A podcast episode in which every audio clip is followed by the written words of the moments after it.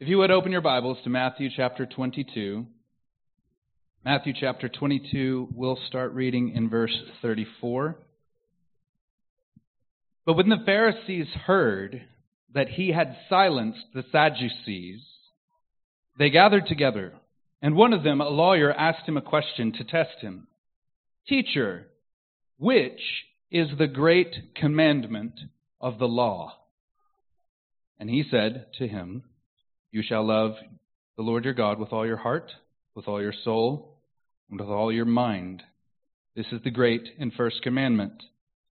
And the second is like it you shall love your neighbor as yourself. On these two commandments depend all the law and the prophets. Pray with me, if you would. Father, we are eager to hear from your word.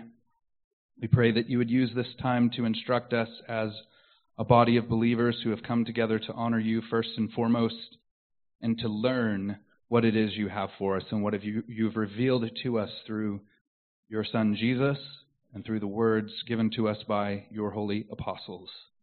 I pray that you would strengthen us through this time and that we would take this as a blessing, as a gift from you and she would grant each one of us the patience, the fortitude, and the will to listen.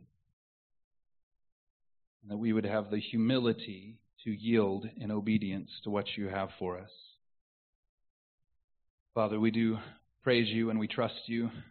We glorify you as the God who can work in spite of distractions and inadequacies, human and technological. I pray that you would encourage us all as a result of today and that you would receive it as an offering to you, a pleasing aroma before your throne. It's in the name of your Son we pray. Amen. So I want to say a few words by way of introduction, as is my habit in most cases. Um, we have concluded our study of 1 Peter and that means that we follow along in our practice typically of doing something of a standalone or a, a, few different sermons on different topics that are timely in between our longer series. If you want some bonus content, the next book that we are going through, Lord willing, will be in fact 2 Peter. And after that, I'm going to make a foray into one of the major prophets, probably Jeremiah and as a bonus, Lamentations, since they should be taken as a unity. And then after that, Lord willing, who knows how many years that will take. Um, no, pro- prophets go faster than epistles. But after that, my prayer is that we would be ready for the Gospel of John, um, perhaps the most intimidating book for any preacher to go through. So uh, that's the plan. And the plan will likely change, so write that in pencil. In between the longer books of the Bible, we, we have this practice of doing kind of a standalone series, different timely, even topical types of things to address that are of uh, particular concern for us as a church or applicability. So, why are we here in Matthew then? What is the rationale for this sermon? This is the first of a two part series that I am calling Life Together. And I'm trying to do many things at once, not least of which is just a basic exposition of the text that we find ourselves in. But the main story of how this series came about, the vision for this series, is that, is that we were together, some of us in this church who focus on communication and trying to get many of you involved in the different things that we do. And the question was circulating well, we, we really need to help people understand what all of these things are for and why they exist in the first place. And while it wasn't explicit in that meeting, I thought afterwards, you know, it would make sense to preach uh, uh, at least a few sermons in, by way of instruction to help us understand as a church why we do what we do. One of the questions in the membership interview do you have any questions about why we do what we do? But just take this as a service to you that I'm trying to explain why we do it. We do a lot of things as a church that are in addition to the Sunday morning gathering. We call them many different things. Uh, but if you were to lump them all together, a phrase that's been thrown around to, the, to explain them would be our transformational ministries. uh, ministries that help us in some way, one way or another, become more like Jesus, that we ourselves would transform. So, why do we have growth groups? Why do we have discipleship groups? Why do we encourage one to one Bible reading? Why do we encourage you to get together with brothers and sisters and do these types of things in addition to the Sunday morning gathering?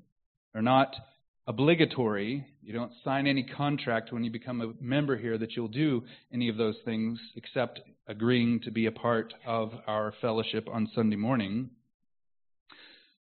But why do we do that? Why do we put so much energy and why do we come close to begging you to be a part of some of these things?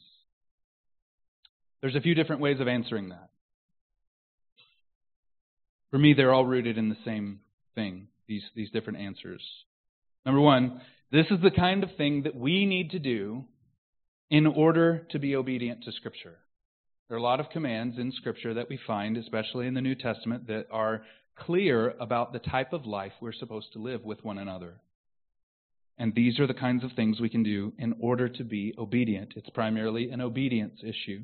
Number two, these are the things that are that we are working together to do as a church to help each other love in the ways that we ought. We'll see that play out in a big way in this message the central commands of loving the Lord and loving one another. How do we love each other? Did I just send you a card on your birthday? As Christians, there's an explicit scriptural answer to that. How do we love each other? And number three, how this is how we are able to keep our church covenant together. In your bulletin, you will see that stuffed in there, if you got one, is a copy of our church covenant with the scripture references taken out so that it would all fit on one page. Um, we're covering the two first sections this week. We're not going line by line. I'm coming from the text to show you why these are there. And next week we'll t- cover the final two sections of the covenant from Deuteronomy 6. So that's the plan. That's the introduction and rationale for this message. And the first thing I want to say to you from this passage of Scripture, picking it up in Matthew's Gospel, chapter 22, verse 34, is this Understanding does not equal obedience. Understanding does not equal obedience. Verse 34 But when the Pharisees heard that he had silenced the Sadducees, they gathered together and see them huddling up, maybe, in a corner somewhere in the temple complex. And one of them, a lawyer, asked him a question to test him. Whenever we reproach the, a text of Scripture that is very familiar to us, we run the risk of equating understanding with obedience. It's very easy to do. You may very well have heard this passage of Scripture or a summary of it, of it hundreds, even thousands of times. You might even have it memorized. It is very unlikely, then, that I'm going to say to you something this morning that you've never heard about these two commandments or their interrelatedness. But it is very easy to think that understanding means mastery. And that is very unhealthy. Just think about it this way if love does no wrong to one's neighbor, how much do we lack obedience then? In fact, what we think we know about these commands, what we think we know about the love of God and the love of other people, might indict us further, just like it does with the Pharisees. Aside from lawyer jokes and general comments about who the Pharisees were, these two verses, verses 34 and 35, are usually just flown past to get to the meat of the text. But you've come to expect something much different than a few passing comments. We should linger as much as we can, as much as time will allow, the real meaning of lawyer in this text isn't someone who would uh, litigate like we know today, you know, a, a personal injury lawyer or something like that. This was an expert in the law of Moses. And so when there was a disagreement between two people that had something to do with the law of Moses, these guys would come to play and try to mediate between two parties, interfacing particularly the law of Moses.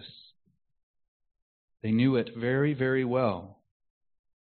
I want you to look then at the beginning of the next section. We know how this account goes. If you're reading the ESV, they, they insert a, a different heading there, but the, the, the story just continues. There's really no break in time between the end of verse 40 and the beginning of verse 41. Now, while the Pharisees were gathered together, Jesus asked them a question. And then skip down to verse 46. And no one was able to answer him a word, nor from that day did anyone dare to ask him any more questions. They ask Jesus a question. They kind of elect, you know, maybe by a, a passive aggressive process. Well, you go ask him a question. This lawyer, brave enough to go and ask Jesus a question, and he answers well. But then they huddle up again, try to ask him another question. And really, the only thing that changes in their hearts is that they're unwilling to ask him any more questions. They don't obey, they don't yield to his wisdom.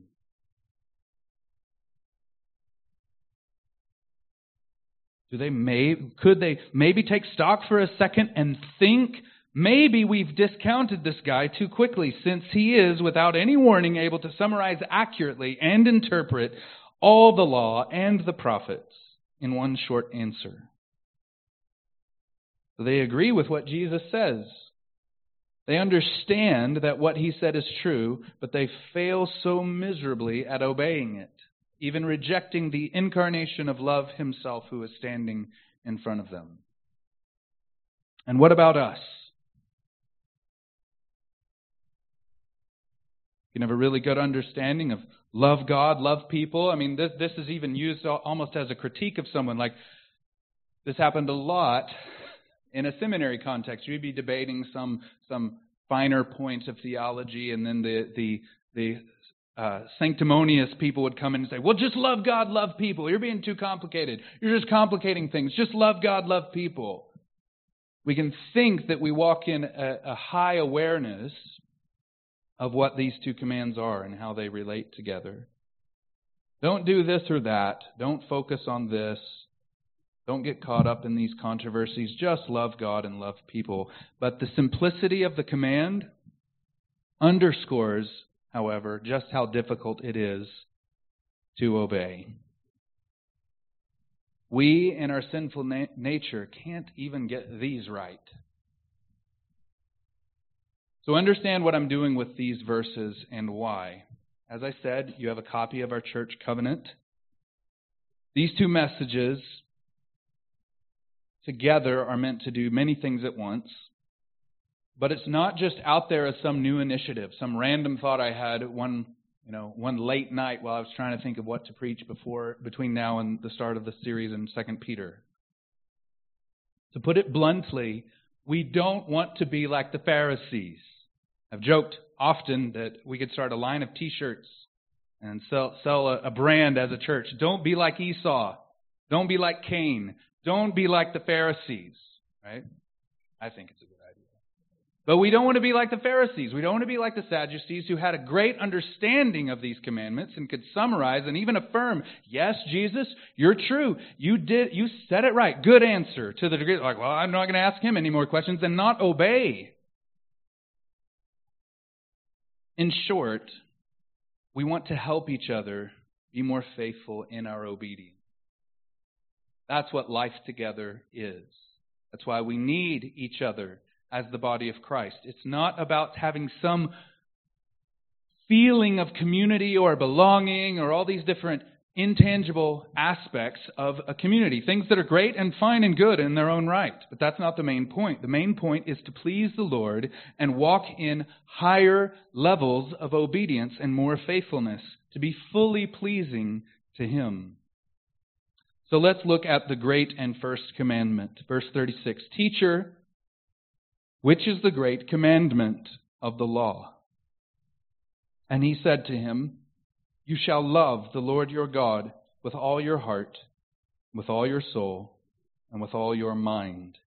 This is the great and first commandment.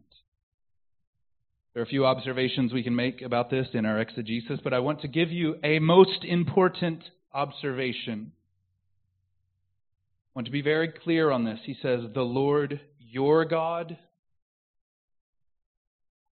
What this indicates in using God's covenantal name, or at least alluding to it, is that God is the one who makes the move first.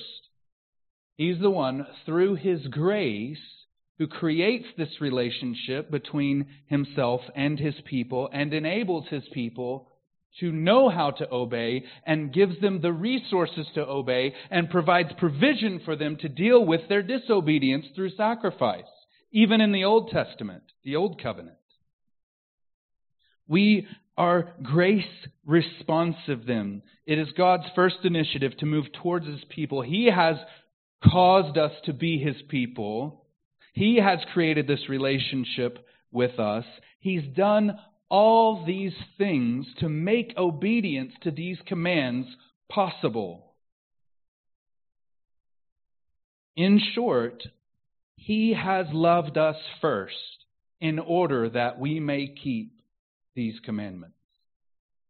He doesn't just approach us in a vacuum, coming to us with his divine power and threats of condemnation. You better love me and render to me all that is due my name. He loves us first, and by that love gives us everything we need for life and godliness, enabling us to obey. You must keep that with you. That is a very important observation in this text. It's right there in the grammar. The Lord your God your God, He has done this for you that you may obey. So everything that we say this morning about obedience and walking in more faithfulness, more obedience. This is not me trying to tell you, pull yourself up by your own bootstraps. Get it together, you dirty, rotten sinner. This is me telling you, God has given this to you. If you're looking at the sermon notes, you know we're going to end with seven points to practical ways to enter our inheritance. This is something God has made it possible for you to do. And under the new covenant, He's done this by His Spirit. You know, that was the only problem with the old covenant, really, is that it didn't have any power to change the human heart.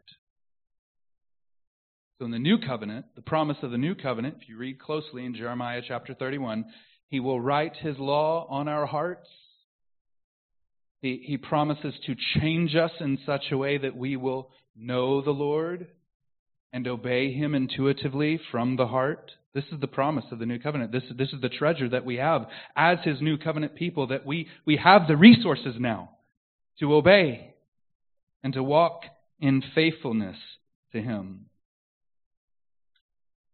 You might say, I would love to love that way, but I feel so inadequate. Fear not. The love of God comes from God. The love that you need towards God and towards neighbor is a love poured into your hearts by the Holy Spirit who has been given to us. Romans 5. But I don't have the Holy Spirit, you might say, or I don't have enough of the Holy Spirit, clearly. I don't have enough of His influence in my life to love God the way I ought, let alone others then hear the words of Jesus. If you then, who are evil, know how to give good gifts to your children, how much more will the Heavenly Father give the Holy Spirit to those who ask Him? So that's just it. Ask for the Holy Spirit and He will give it pretty much. But if that were a two two way conversation between you and the Lord, saying, Lord, please give me, grant me more the influence of the Holy Spirit in my life that I may obey more faithfully? He would say, Okay, you want the Holy Spirit? Go to the Lord Jesus. For he whom God has sent utters the words of God, for he gives the Spirit without measure. You might say again, but how do I go to the Lord Jesus? Well, turn from your sins and believe in him. All of it comes from him. Everything you need for life and godliness, right? This, this is me already getting ready and excited for the Second Peter series. Second Peter 1, verse 3 has granted to us all things that pertain to life and godliness. He's given it to you, believer. It's yours already. And as we'll see at the end, we're, we're preparing to enter our inheritance even now. So, that's the most important observation of the exegesis that God enables his people to obey this. You're not trying to find within your heart the resources to love this way, because we're going to say some very significant things about what it actually means to love God and love neighbor. And as you hear them, you'll either elevate yourself in pride and think that you're doing a great job, or you'll be honest with yourself and realize how miserably we all fail. And in order for that to not become a massive discouragement for those of us who are honest, you've got to know that God is the one who provides you with what you need to be obedient. So, the question itself, let's look at the question. Teacher, which is the great commandment of the law? This was apparently a common question in Jesus' day. There were many rabbis who proposed different answers to this very question. Basically, there was a recognition of this like, look, there's a lot of laws in the Old Testament. So uh, let's talk about this. Which ones do we think are the most important? Like uh, none of none of us are going to keep the law perfectly. So if we're going to we're going to rank them in importance, if we're going to establish a hierarchy, uh, which which is the big one? Right? What what do we really need to focus on? How do we summarize the law? And it was common, even in Jesus' day, to divide the law up into different categories. D.A. Carson says that the, the distinguishing characteristics of great versus small, or light versus heavy, that these divisions were common in Jesus' day, and even Jesus himself. If you go to the next chapter in Matthew, verse 20, uh, chapter 23, verse 23, he says, uh, "You have neglected the weightier matters of the law, justice, mercy, and faith, or faithfulness, depending on how you translate it. So, and apparently, in Jesus' day, there was a diversity of opinion of how to answer this question. It was, it was a debate. It was a hotly debated issue between many of the different leaders, the great rabbis of the time. So the lawyer is asking him a question, not, not like a question on an arithmetic exam, but on a question designed to get him crossways of some of the leaders. Just like every other question they asked him should we pay taxes to Caesar or not? It's a trap question, right? It's because no matter what he says, right, he's going to get crossways with somebody. And so he's asking him a question designed to create trouble, to trap him in his words. And Jesus answers so well that he doesn't fall for the trap. And he doesn't answer by giving a different question. He, he actually answers the question, which is kind of rare for Jesus, honestly. But he does, and, and he answers well. So He's referring, we know this, hopefully, I've already alluded to this. The Old Testament reference is, of course, Deuteronomy 6. Hear, O Israel, the Lord our God, the Lord is one, and you shall love the Lord your God with all your heart, with all your soul, with all your strength. Jesus modifies it slightly. We'll get to Deuteronomy 6 next week as we talk about the two families, how the family of God is related to our families, and how that further brings out the reality of life together, but that I won't get ahead of myself. But just know that what Jesus is doing here is he's going to one of the texts that a lot of people in Jesus' day would have been thinking about as an option for an answer to this question which is the greatest commandment of the law? A lot of people have this passage circled as a real candidate. Deuteronomy 6, the Shema, as it is called. And the central command, the central imperative is love the Lord. Love the Lord. What is love? Isn't it amazing that these most basic questions that we can ask, the world can't really offer any satisfying answers to? What is love? What is truth? What is right and wrong? What is beauty? The answers they offer to questions like this are either utterly vague like it's just a matter of opinion. Or they're utterly depressing. There is no truth. There is no love. Just chemicals in your head. It's an illusion. In the Bible, we don't have necessarily what we would want as a proper definition of love. Rather, we are told what God does in His love. And we're told what a person does when they genuinely love. I'm going to offer you a brief theological definition of biblical love. It has three components. One, a deeply resolved commitment to the highest good of another. Number two, true delight to seek their highest good. So you got to commit yourself to seek their good, but you can't be grumpy about it. You have to like that you are applying yourself to seeking their good. And then thirdly, an unselfish desire for some type of closeness or unity or relationship. Because you can do those two fa- things and not know anything about the other person. or them not know anything about you. So before we say anything else, it's worth asking and pondering do you love the Lord? Do you really love Him? Just using this definition, I think it's richly biblical. I won't argue for it at each point. You want to, you can come talk to me later.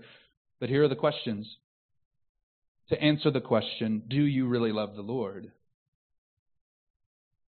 Are you committed to the Lord's highest good? To ask it another way, are you utterly committed to pleasing Him? Number two, are you finding your delight in seeking the Lord's highest good? Is it your highest joy to please the Lord? Do you desire closeness, unity, and relationship with the Lord? Young people, this is what it means to love the Lord. Older people, this is what it means to love the Lord. All of us, we need to ask the serious questions. We need to ask the hard questions like this. And do not get discouraged. If you see a lack of love for the Lord in your heart, but that lack bothers you, you can be encouraged because the source of love, the origin of love, the Spirit Himself is at work. It doesn't bother people who do not have the Spirit that they don't love the Lord like they ought to. Ask, and He will give. And he says that we're to do this, we're to resolve ourselves to seek the Lord's highest good. We're, we're to take all our delight in that highest goal of seeking his highest good. And, and we're to desire this closeness, some reciprocity, relationship with him as we love him in this way.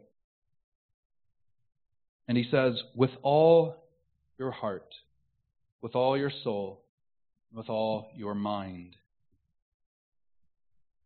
Just a brief comment on the, those three different words. This is how D.A. Carson puts it in his commentary on Matthew. From the viewpoint of biblical anthropology, heart, soul, and mind are not mutually exclusive, but overlapping categories, together demanding our love for God to come from our whole person, every faculty and capacity. Understand what Jesus is saying and his interpretation of Deuteronomy 6. It's not just love the Lord with everything you are.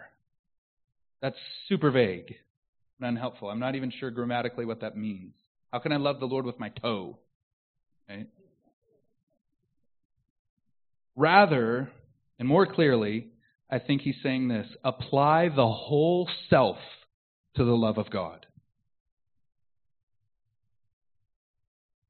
All spiritual, all emotional, all physical, and mental resources are to be fixed on the one all consuming goal of loving the Lord your God.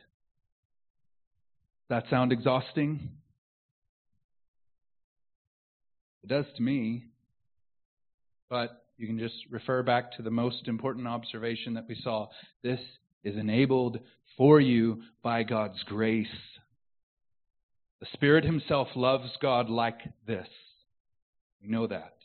And He is working to conform you to the image of His Son so that you would love God like the Son does. Ask. We can rejoice because He's done this. He has enabled. This is your inheritance. The love of God like this is your inheritance. And there are many substitutes for the love of God. We'll go through these quickly. I had a lot to say underneath, but I'm trying to be conscious of the time.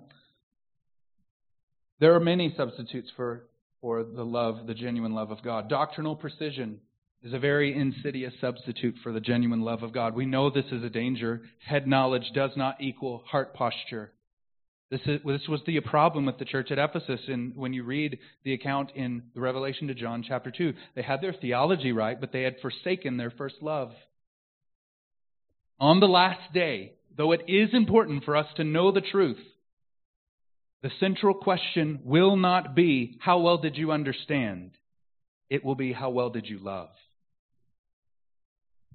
The second insidious or idolatrous substitute for the love of God is religious activity. We can be like Martha so easily. I call myself, and some of you lovingly, church stuff junkies. We just love all the books, all the conferences, everything, but activity, service, does not equal love of God. We can be like Martha and just be distracted by so much serving that, that Jesus is right there and we, we miss him. Number three, we can think that the esteem of the believing community is the love of God. This is a huge trap, especially if you grew up in a, in a place and in a community where good works are praised. That feels so good. And we can switch it in our hearts that that feeling of goodness by being respected for doing the right thing is the love of God. We can also think that religious experience is the love of God, but it's not. The author of Hebrews says this for it is impossible, in the case of those who have been once enlightened, who have tasted the heavenly gift, and have shared in the Holy Spirit, and have tasted the goodness of the world to come, and the powers of the age to come, and then have then fallen away to restore them again to repentance. You can have all those religious experiences and not know the love of God. And lastly, it is not the love of God to simply be moved inwardly. We know this. I can be moved to tears by poetry about a fictional character. Sorry. But I've never wanted to seek that fictional character's highest good and devote all of my whole being to that fictional character. It's just apples and oranges. Your emotions in response, even to truths about the gospel and words from Scripture, does not equal the love of God.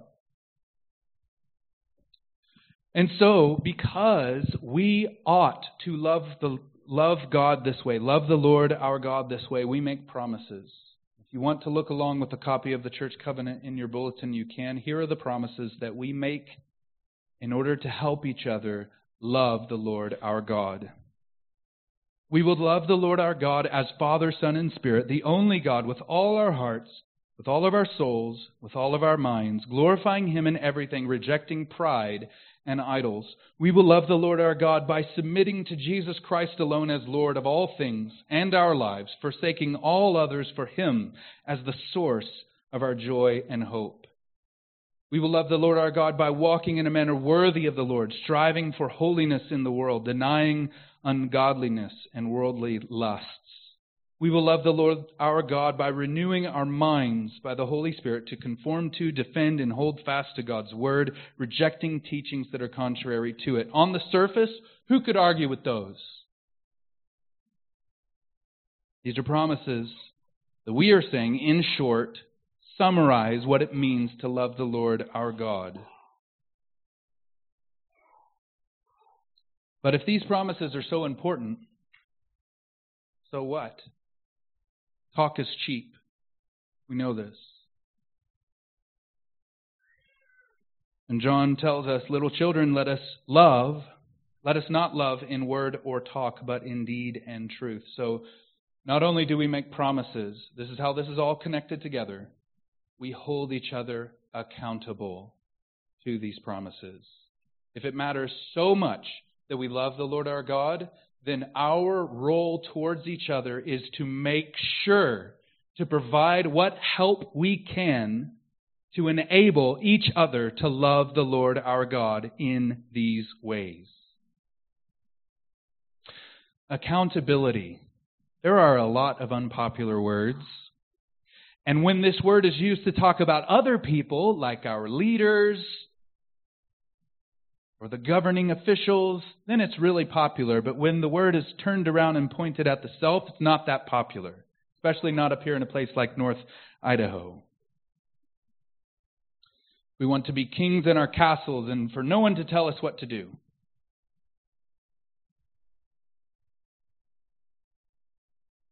And this would be funny, this idea of not wanting to make promises and not go through with voluntary submission to accountability. If this were not the very thing that is a big chunk of the conversations I have with people who leave in a huff over this very issue. We don't want to be held accountable, not to promises like this. Understand this your promise and commitment to keep these promises means nothing, nothing at all, unless you willingly bind yourself to some kind of tangible accountability with teeth. You understand what I'm saying? Think of an example of marriage husband and wife, or, or soon to be husband and wife, soon to be pronounced husband and wife, they stand up there and they give these grand promises in the presence of God and of many witnesses. But if in their heart they mean something like this, I'm going to make all these problem, uh, promises, but then I'm going to insulate myself and exalt myself and isolate myself from all accountability so that I can do whatever I want and there are no consequences. Then what the heck were those promises? They're nothing. They're cheap talk. The point is this accountability is personalized. This is why it is so unwelcome in so many cases. As long as you have chapter and verse as you talk to another believer, you're generally okay. But then when it is personalized to your case, then we can get into trouble.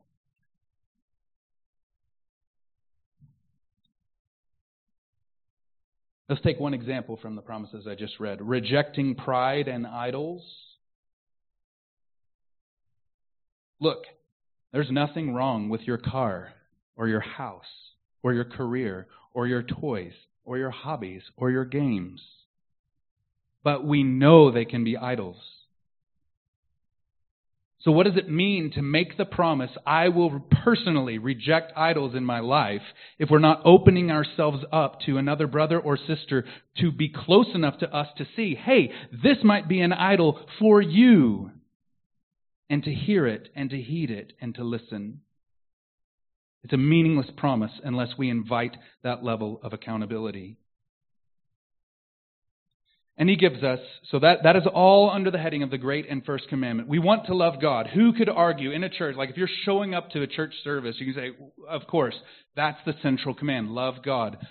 But let's hold each other accountable to love God. That's why we have these ministries where we open our lives up to each other. We'll get to the practicality of that at the end.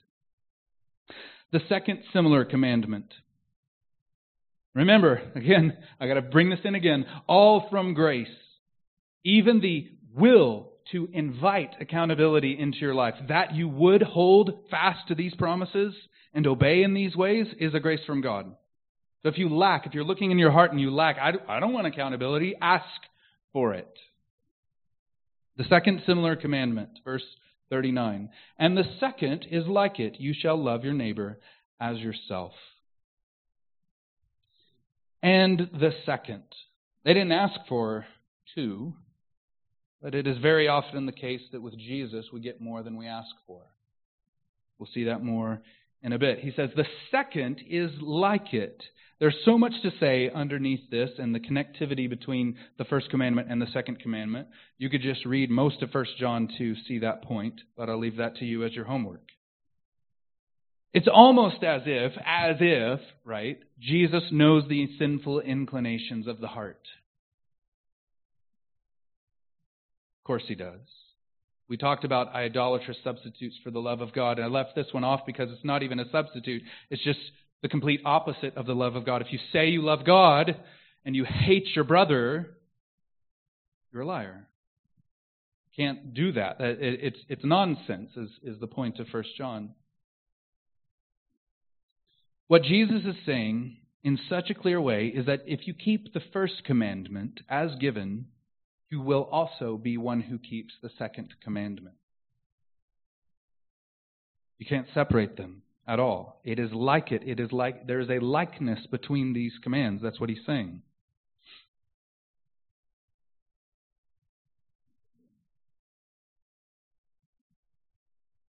He says, love.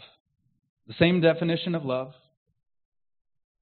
same type of word used here. So we're supposed to have that, that posture towards our neighbor. Those three components are the same a deeply resolved commitment to the highest good of another. a true delight in seeking their highest good, and an unselfish desire for closeness or unity or relationship. So we'll ask those same three questions. Do you have a deeply resolved commitment to the good of one another?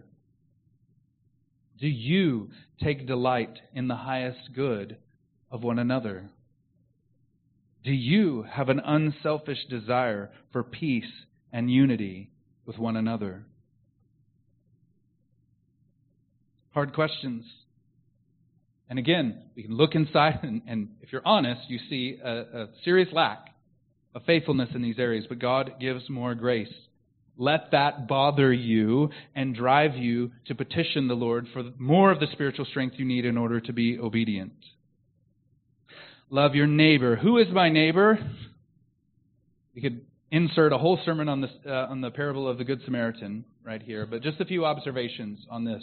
We are limited beings, and so we can't love everyone in the world this way. I, I, would, I would say, probably very confidently, you can't even love everyone in this church this way.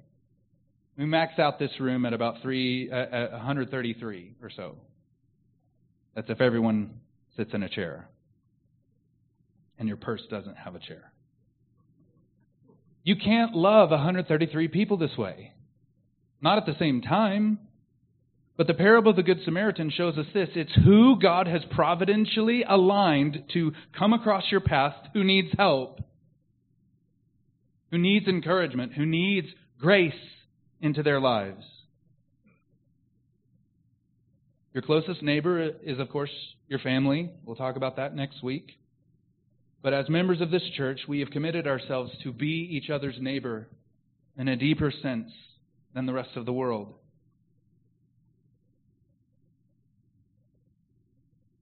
So, we must apply this to our church family. We're to love one another this way.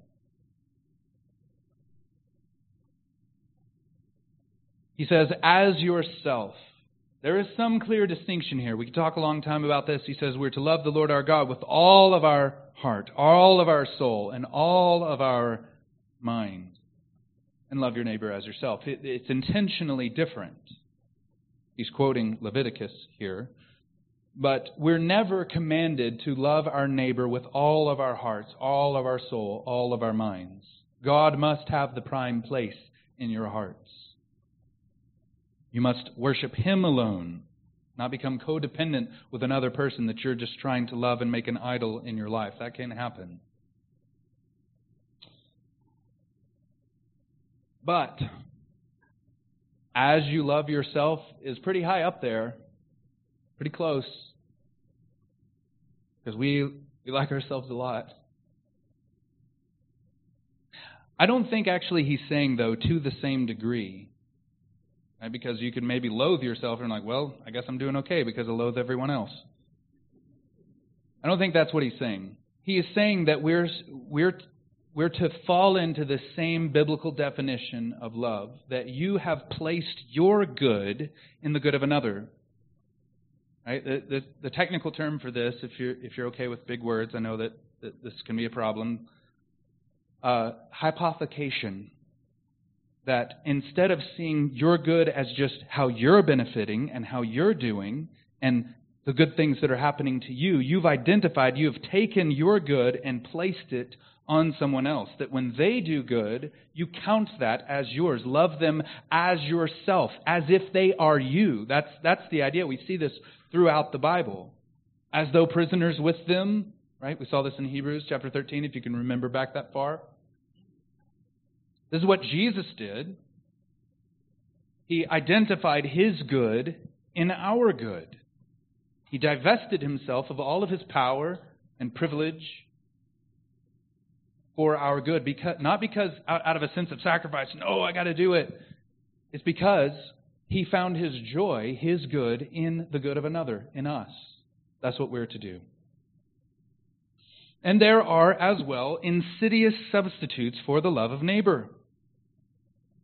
I'll go through these very quickly. But if you've got your clique, you know what I'm talking about. If you've got your clique, uh, that's not love of neighbor. Uh, parochialism, a big word, but if you only love those who are in your family or in your sphere of influence, or if you're a Texan and you only love Texans, or if you're North Idahoan, you only love native North Idahoans, that's parochialism. That's not love of neighbor. Tribalism. You love the people that are just like you or fit in your theological or political tribe. That's not love of neighbor. Love of self. Some of us, I would say all of us, struggle with this. That really, the love that we feel towards other people is because we like what we see in the mirror. Not in a physical sense, but we like ourselves so much that when we can see ourselves in another person, we say, Oh, I like that. We really just are loving ourselves. Having come from the South, I also need to say that syrupy southern sweetness is not love of neighbor. Those of you who are from the South know what I'm talking about. Also, the Messiah complex is not love of neighbor. What you need is me doing these things for you. Right? That's not love of neighbor. That's not even how Jesus had his heart posture towards us. So there's a lot to say underneath all of those. We got to move on. So we make promises and we pursue accountability in order to keep these promises to love one another. It is so important because if you do not love your neighbor the way that God is commanding, it calls into question whether or not you are genuinely loving God, or at least exposes the quality of your love for God. The second commandment is like it love your neighbor as yourself. So here are the promises. We will love one another even as we love ourselves by using all that God has given us, not only for our own needs, but also for the needs of others. We will love one another by striving for unity among the members of this church, by counting others more significant than ourselves, and praying for one another. We will love one another by encouraging, exhorting, and rejoicing with one another, bearing one another's burdens, and confessing our sins to one another. We will love one another by having fellowship with one another, meeting together regularly, taking part in the preaching of God's Word, baptism, and the Lord's Supper, and practicing hospitality. We talk a lot about the commands, uh, the one another commands from Scripture. All of those that I just read to you are from one of the, or more of the one another commands in Scripture. But we need accountability. We can promise that all day long, but, but without meaningful commitment, voluntary submission to accountability, promises like that are meaningless. So, what do we do as a church to make sure we obey Jesus together? That's the point. But here's how we do that.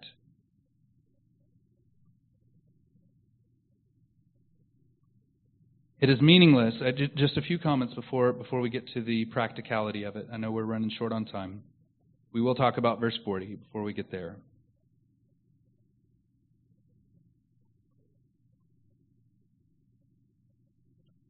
You can make the one another commands mean anything you want.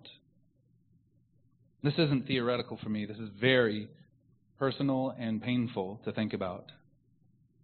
Some people, when they read the one another commands of Scripture, they think, oh, my favorite Christian. Or the Christians that are just like me or think the same way that I do. Rarely ever do, we have this broad perspective of those that the Lord has put in my path that I've committed to keep these promises with. We need the accountability of brother and sister as we seek to love one another.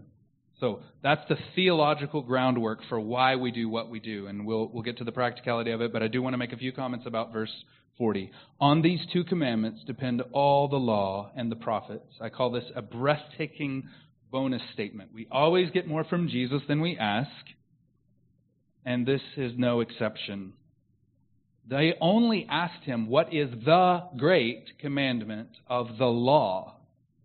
They didn't ask him, What two laws summarize both the law and the prophets. But that's what Jesus gives us. There is so much joy in the simplicity of this statement. I want you to understand this.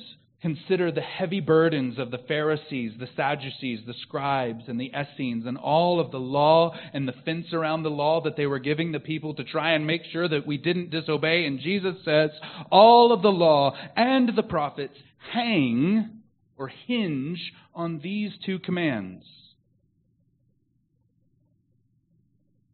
Paul says this in Romans 13, verse 8 Owe no one anything except to love each other, for the one who loves another has fulfilled the law.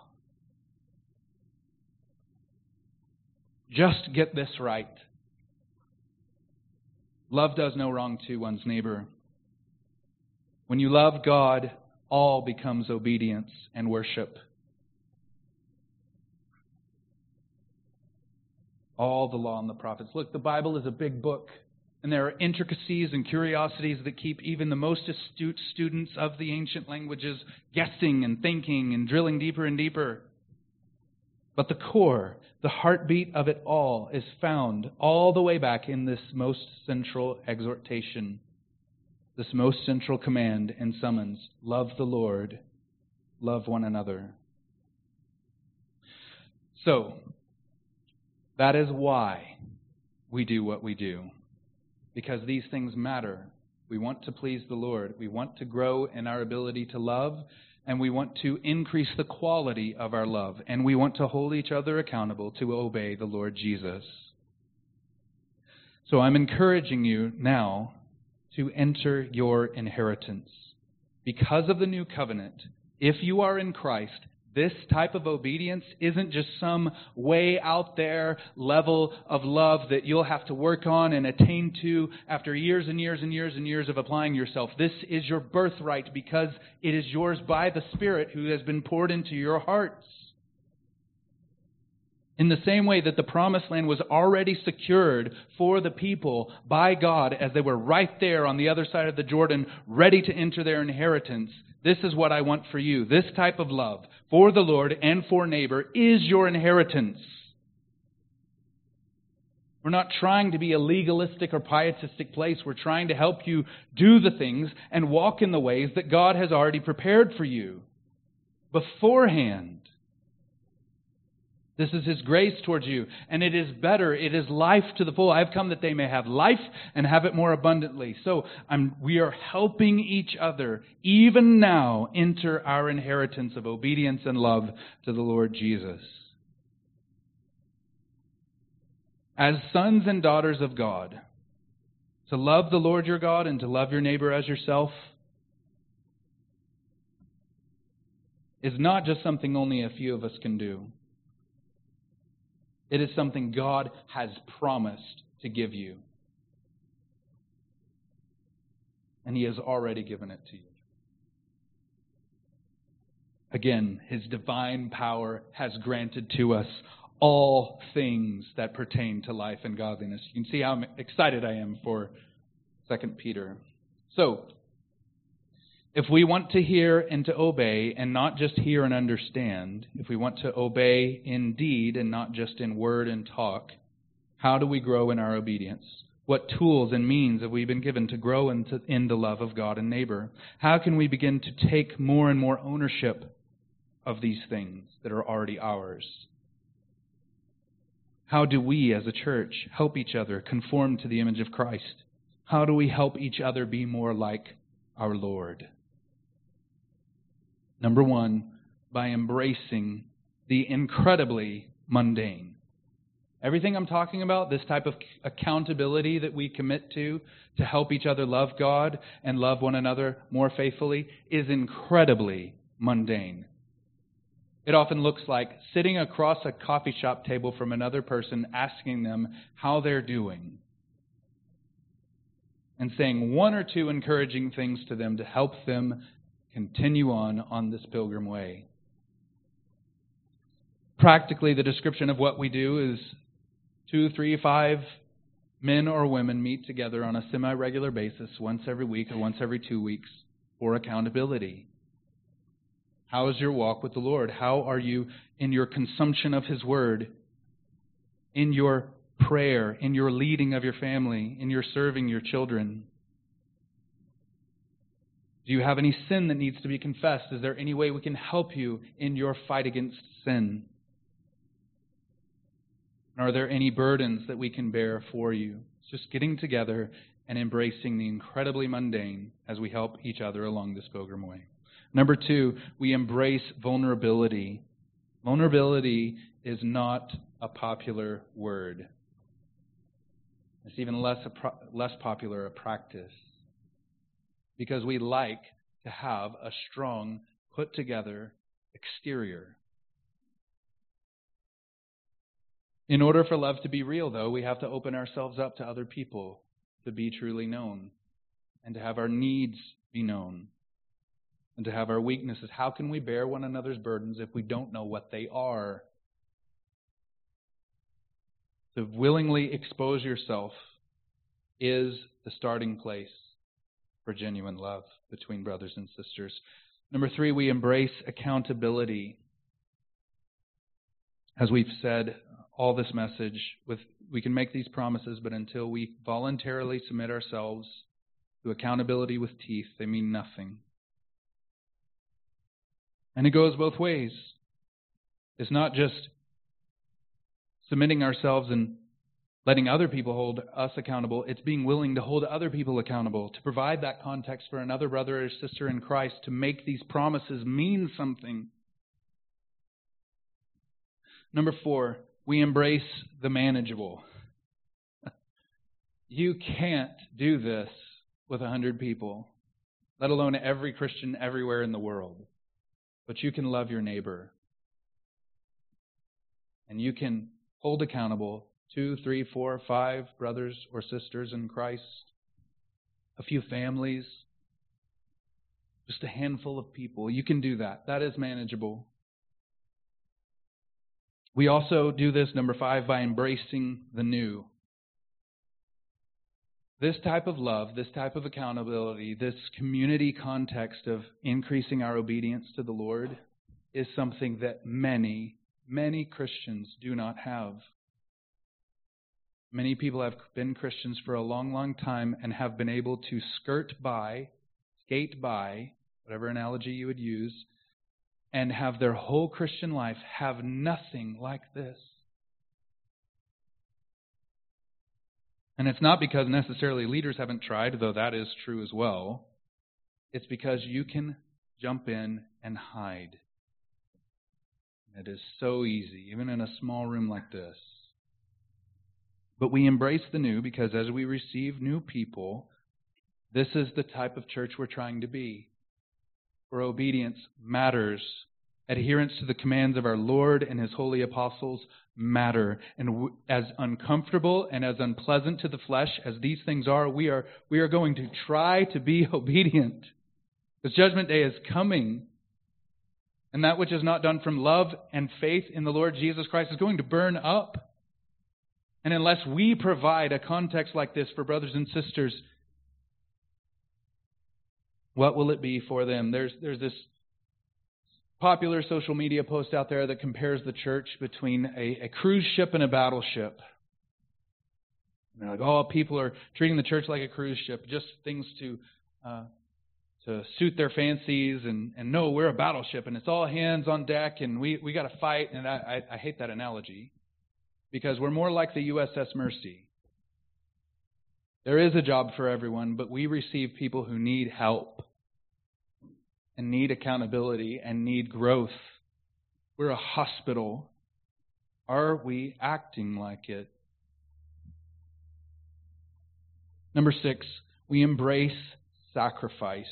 This isn't comfortable, and it will mean sacrificing a lot. And for you, it might mean sacrificing the facade that you have been able to maintain your entire life.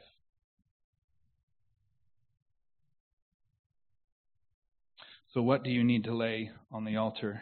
Is it is it a little more time? No, it's asking a lot even for you to be here and listen to long sermons every Sunday. But we can't hold each other accountable to love the Lord our God and to love our neighbor as ourselves unless we make a few more sacrifices for the sake of obedience, for the sake of faithfulness to the Lord.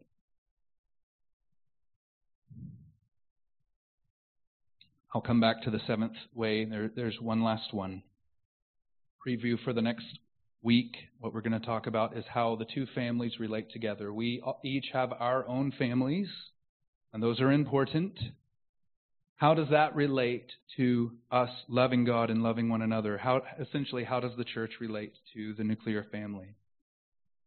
or the extended family. And how does that all relate to greater faithfulness and obedience to the Lord? Looking forward to it. And how and, and, and how do that not putting them at odds at all, but how do they serve each other and how do their purposes relate?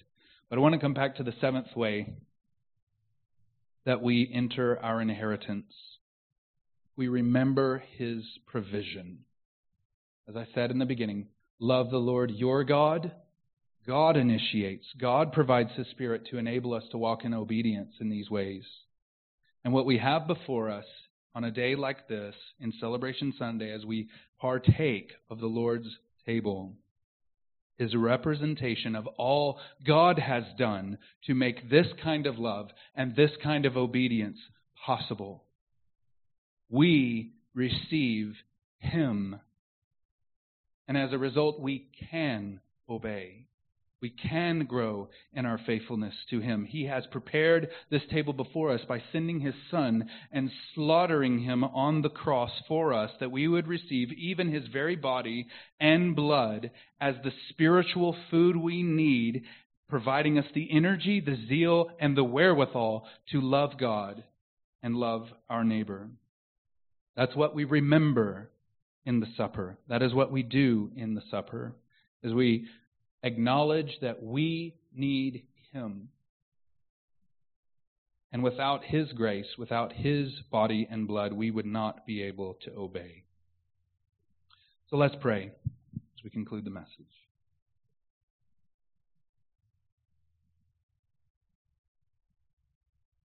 Father, we are thankful for your grace represented in the broken body and shed blood of Jesus that we receive all that we need in order to walk in these ways.